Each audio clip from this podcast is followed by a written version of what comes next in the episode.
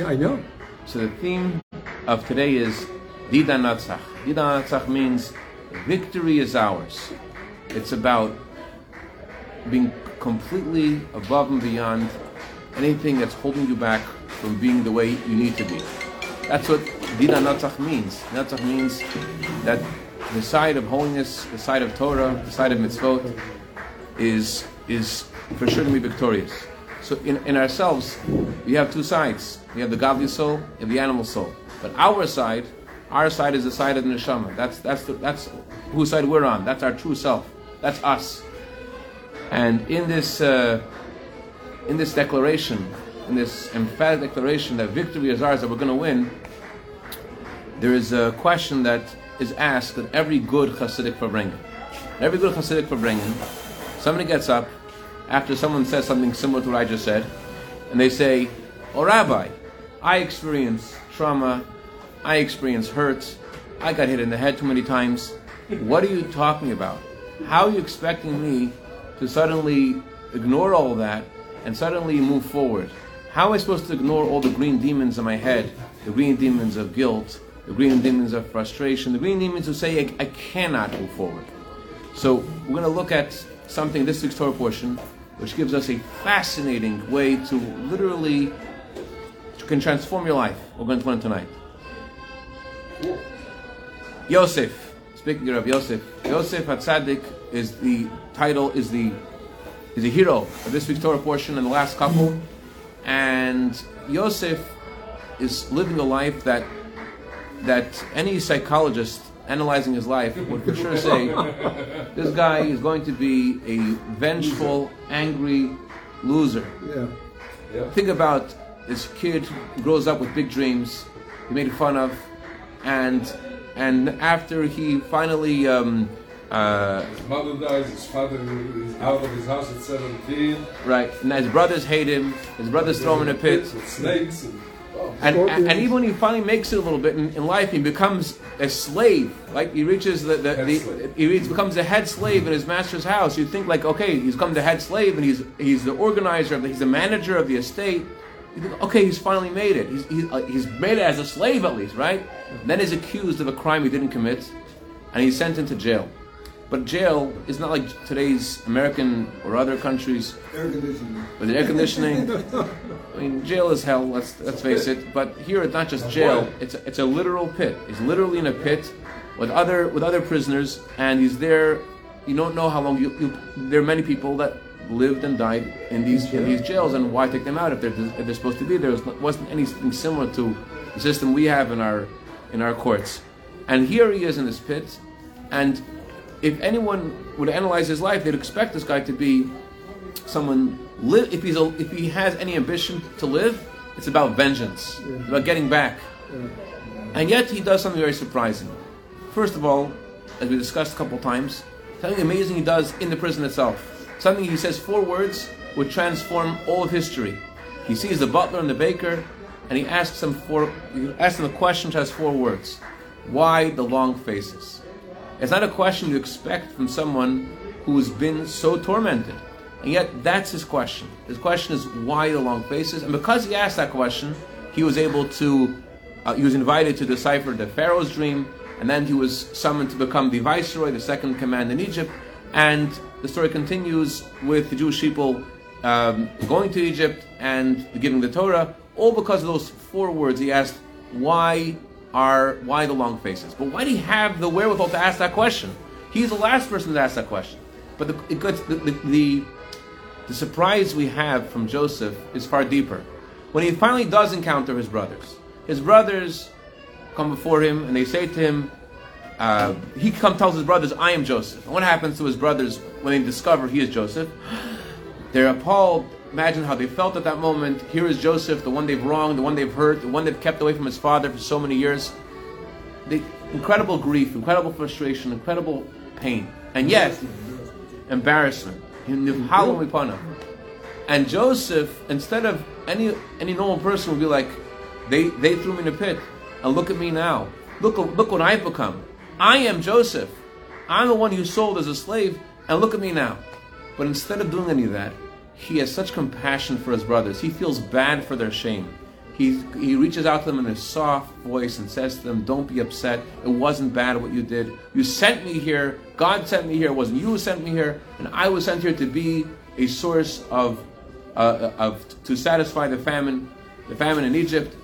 And I, it wasn't you who brought me here, it was God. And I'm here to uh, make your lives easier.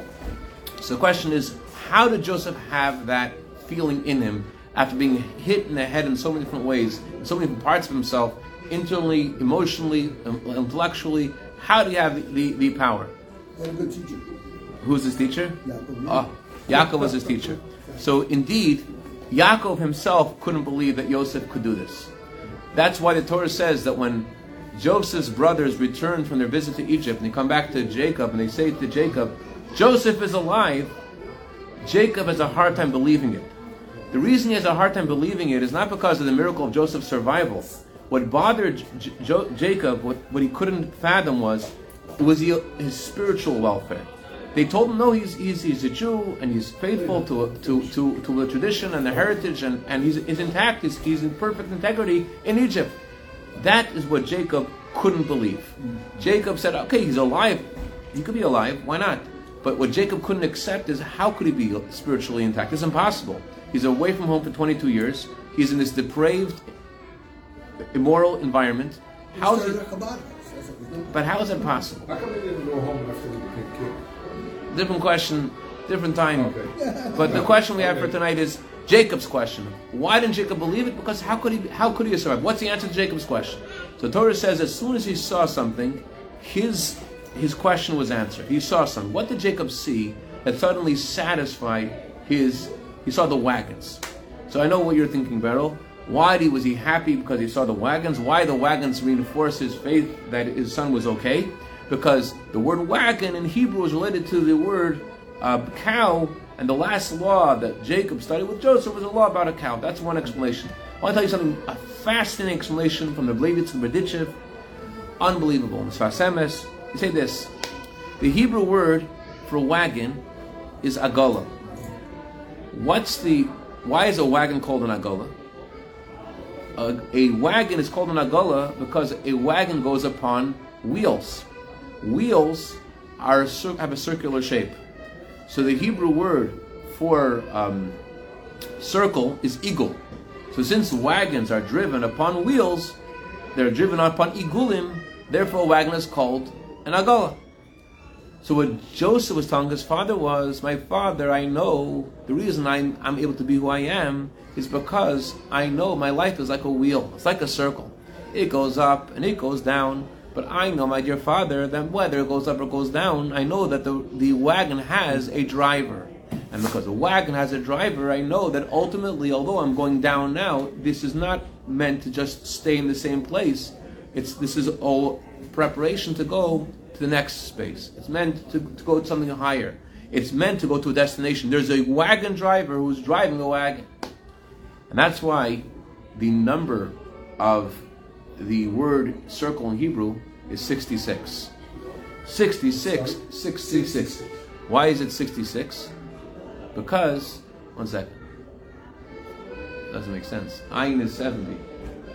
So I get 66? 30, 60, 30 is 90. Maybe Agala. Agala, no, Agala is also not 66. One second. Igul. Igul? Igul, but it's the ayin. How can we see this? How, how much is igul? And, and 30 is 100. And um, eagle rock. A second, one second. Hold on, hold on, hold on. Igul is circle. What's the gematria of igul? Is it 86? No.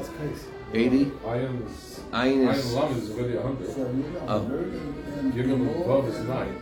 It's just 109. 109. Okay, my not- math is off tonight. Wait a minute, it's more than that. How much is forgot it? the youth. No, so it's 119. Hmm. What's it supposed to be? Well, six, Yeah, what we trying to do?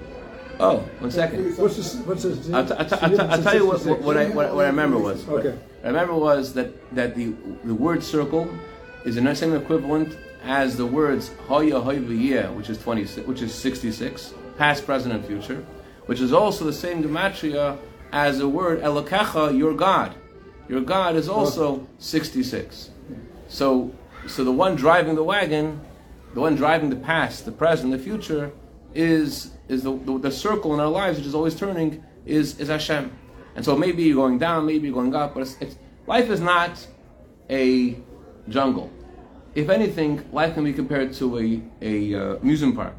When you're at a when you're in a jungle, you're like you don't know what's going to happen next, right? Because you, you it's and there's no one running the jungle. Yeah. But when you're in an amusement park, even if you're going on the craziest ride, you're going on the, on the, on the ride that, that, that you know the, this this roller coaster that goes up and goes down, and then the pretzel, and uh, makes you throw, and, and somehow people just love that. I don't know, whatever. So. So, but you know that every single part of this ride is with a perfect precision. It's exactly the way it's meant to be. There's not one extra second that. Each ride is timed, and there's exact, and it goes like this amount of feet and this amount of speed, and, it's- and it's all the same time. And even if you go on the ride twice, you don't make the same announcements each time in the ride. So, in a similar way in our life, although it may be seem like it's very chaotic, but it's by Hashem's hand, and there's precision, and there's there's a reason why things are happening. In Hebrew, the word Elohim, I'll do one that I do know works. Elohim is the numerical equivalent to to Hatab, Hatava, which means nature, and Hashem is, you know, it looks like things are natural, things are happening by themselves, but really, some, something beneath the surface. It's Hashem guiding us in life. That's why this guy was by the kotel, and he's praying to God. Two o'clock in the morning, he's praying to God. God, please give me a flat tire. And someone's like, why? And this thing, this guy must be out of his mind. You see, this guy is dressed, you know, like an aristocrat. He has a Rolex. He's, he's, and the guy's praying, please, a flat tire. So he, he goes over to the guy. He says, "What are you praying for?" He says, "Listen, Smiles. In my life, I've had a lot of financial hardship. Now I got a Rolex. I got a car. I want. I want the wheel of fortune to stay where it is. I don't want it to move anymore. If anything, I want, I want a flat tire. So this is what Jacob saw in the wagon. He saw that Joseph understood that his life is a circle. There's an up and there's a down and there's a destination. Give me four minutes left. I'll tell you something you'll, you'll like it. So you're being paged. I'll say I'm only with two minutes. You're saying, okay, no, well, we can handle that. Handle that. So this is how this is what kept Joseph saying. This this this this, this appreciation, this conviction that he's being guided by Hashem's hand, and that's how Jacob knew that this was indeed true, that jo- that Joseph was indeed okay. So the question though is, those of us who remember, there used to be something when they were in the in the 80s when there were dinosaurs called a um, um, CD, right? And if there's a scratch in the CD, out by the 80s, they didn't have a CD. Uh, That was 90s. the eight, that was the eight track. Right, it was an 80s. the late 80s they had they had uh, I think CDs. The early 80s we had we had also um, no Tape. record players. Yeah. And if there's a scratch in the record player, what happens? You hear it again and again and Yeah, again. So, yeah, so too in our lives, we could have things in the past, trauma that we're not ready to forgive ourselves. We have blame, we have shame. And what happens when, when you have, you're not ready to, the, the wheel is supposed to be turning, but you're stuck in the past. How are you supposed to snap out of it? How are supposed to snap out of all the trauma of the past and to move forward and to let go and say, yeah, you made a mistake, but keep on moving. How, how, what's the key to, to, to allow you to move forward? There's a great power in our soul. It's called chachma. Chachma is ability to not understand something, but to have a new, brand new insight, to lift yourself above where you are, and something new to come in. They say the story could be true with uh, Archimedes, famous uh, scientist, mathematician, that he was asked to weigh the king's crown or something, and he couldn't figure out how to. Huh? He got a crown from a, a rival king, and he wanted to know: is this crown 100% gold, or could be lead with some gold? I got 30 seconds left in your Chaim Shalom. Yeah. it- So, so he, he puts the crown in. He, he doesn't know how to do it, Right. and he goes into a bathtub. Right. And he sees the water go up in the bathtub, and he's so excited. He discovered this new principle about weight and about mass, the yeah. displacement of uh, what's called displacement of displacement of volume. displacement of volume. Right. He's so excited. He jumps out of the water. He runs in the streets Naked. and naked. Yeah. And and he says, what's his what he says? Eureka. Eureka! Yeah. I discovered it.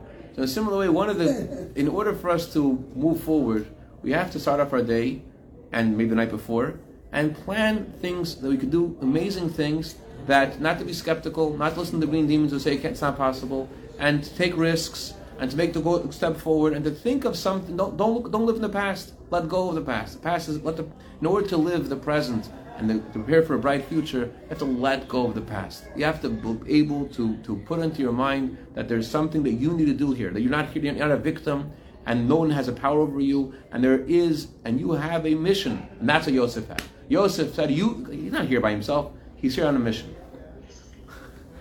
So, so, um, and this is the, um, and this is what what Dida Natzach is about. Never forget the Bitcher Springrol was shown. He once spoke to us on the fifth of Teves, probably about uh, 26 years ago, and he, he shared with us the, the story the Rebbe shared about the meaning of the words Natzach, where these words come from. Dida Natzach uh, words of the Talmud. Talmud says that there was a rabbi in a certain city, a rabbi from Tanaic times, and this good spirit came to the rabbi, some kind of angel, and he says to the rabbi, "I'm a good angel." Sounds like you know Casper. You gonna trust him, whatever.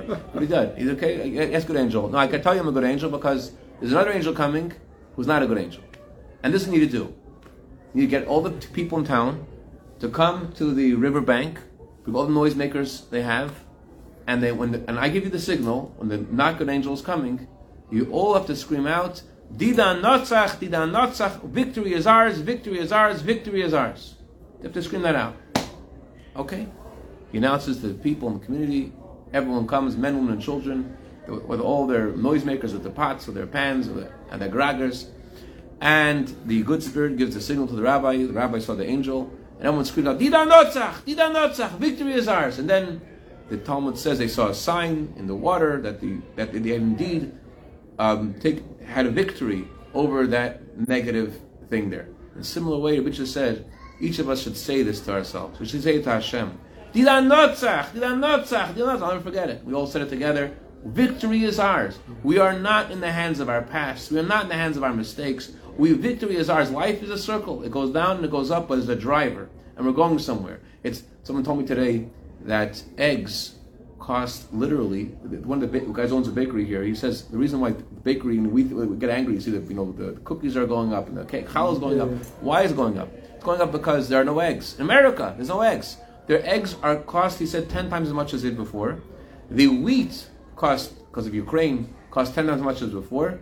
The gas, you could blame this, you could blame that. We could say it's Ukraine, we could say it's Biden, we could say it's Trump, we could say all these things, but ultimately you have to realize there's a driver to the wagon.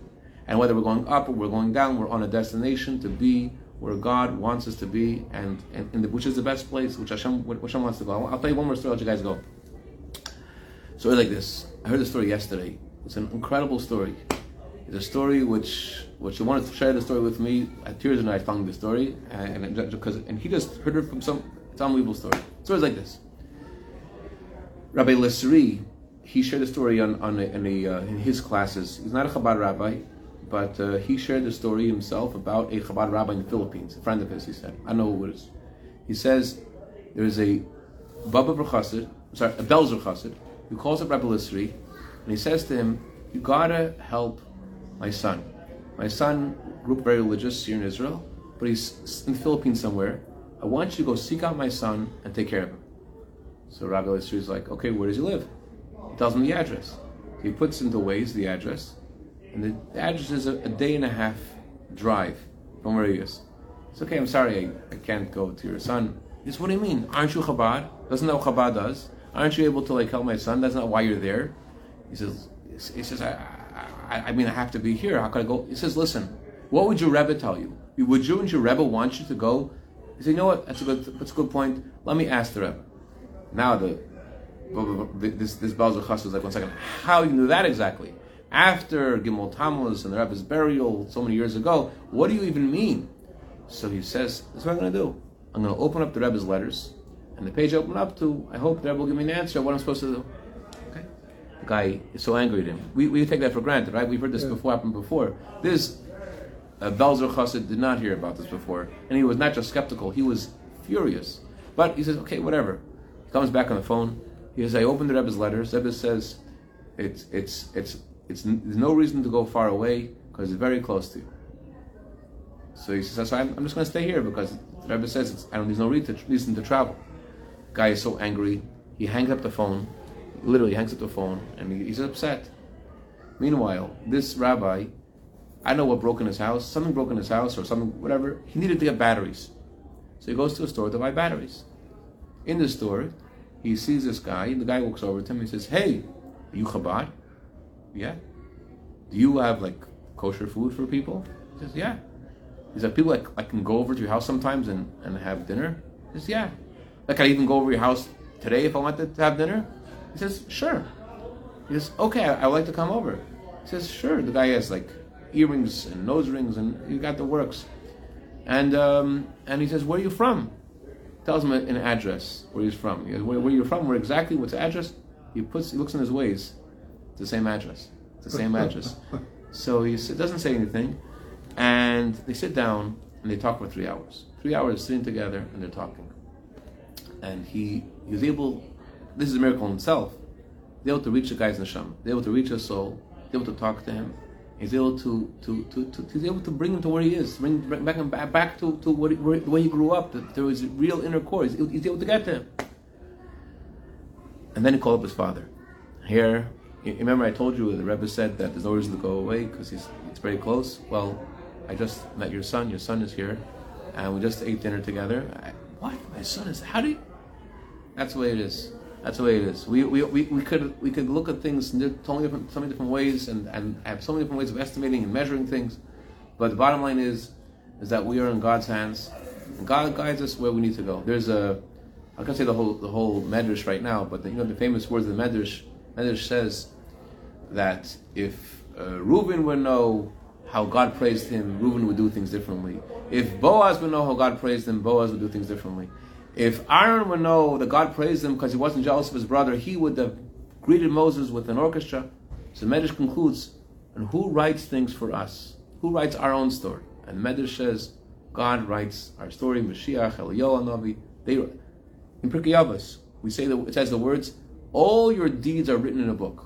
What's your first reaction when you hear that? My first reaction to all my deeds are written in a book, like, oh no, It's a guilt trip. I don't want to read that book. Yeah. I hope no one ever sees that book. I hope that book gets burned a long time ago. But what it really means is, your deeds are written in a book means that God cares about you and you're on a mission. We're walking the same earth that Joseph did. We're walking the same earth. This is the same earth. Joseph was a human being on the earth, and he lived a life in this physical world that we're living in. And Hashem gives us, as we're learning this morning, the Mendel Futterfass, that Mendel Futterfass says- was at this Fabrik, and the Rebbe said, every person's obligated to say, why did God hide himself? Why is there concealment? Why is God? Why is there darkness in the world? It's for my sake that I am supposed to do my part in revealing Hashem in the world, to say a bracha, to do a mitzvah, to Torah. It's about me. Hashem's hiding himself, so I, not someone else. It's me and my mission where I am. I'm not an accident. I'm not a victim. And the things that that done in the past are all part of this, of the wheels that are set in motion to get to, to get to Mashiach, to get to Yerushalayim. So Didan Notzach. Let's say it together, guys. Let's do it. Why not? I- It wasn't embarrassing, like bitch. Let's, maybe it's only a couple guys. We have to be embarrassed. Let's do it. Ready? One, two, three. Didan Notzach. Didan Notzach. Didan Notzach. That's it. Tomorrow morning. Tomorrow morning, you're gonna have a list of things you're gonna do. And you're gonna do them. You're gonna do them. And you're gonna be satisfied. Ah, you did what Hashem wants you to do. You're just gonna do it. It's gonna work. L'chaim. I have a-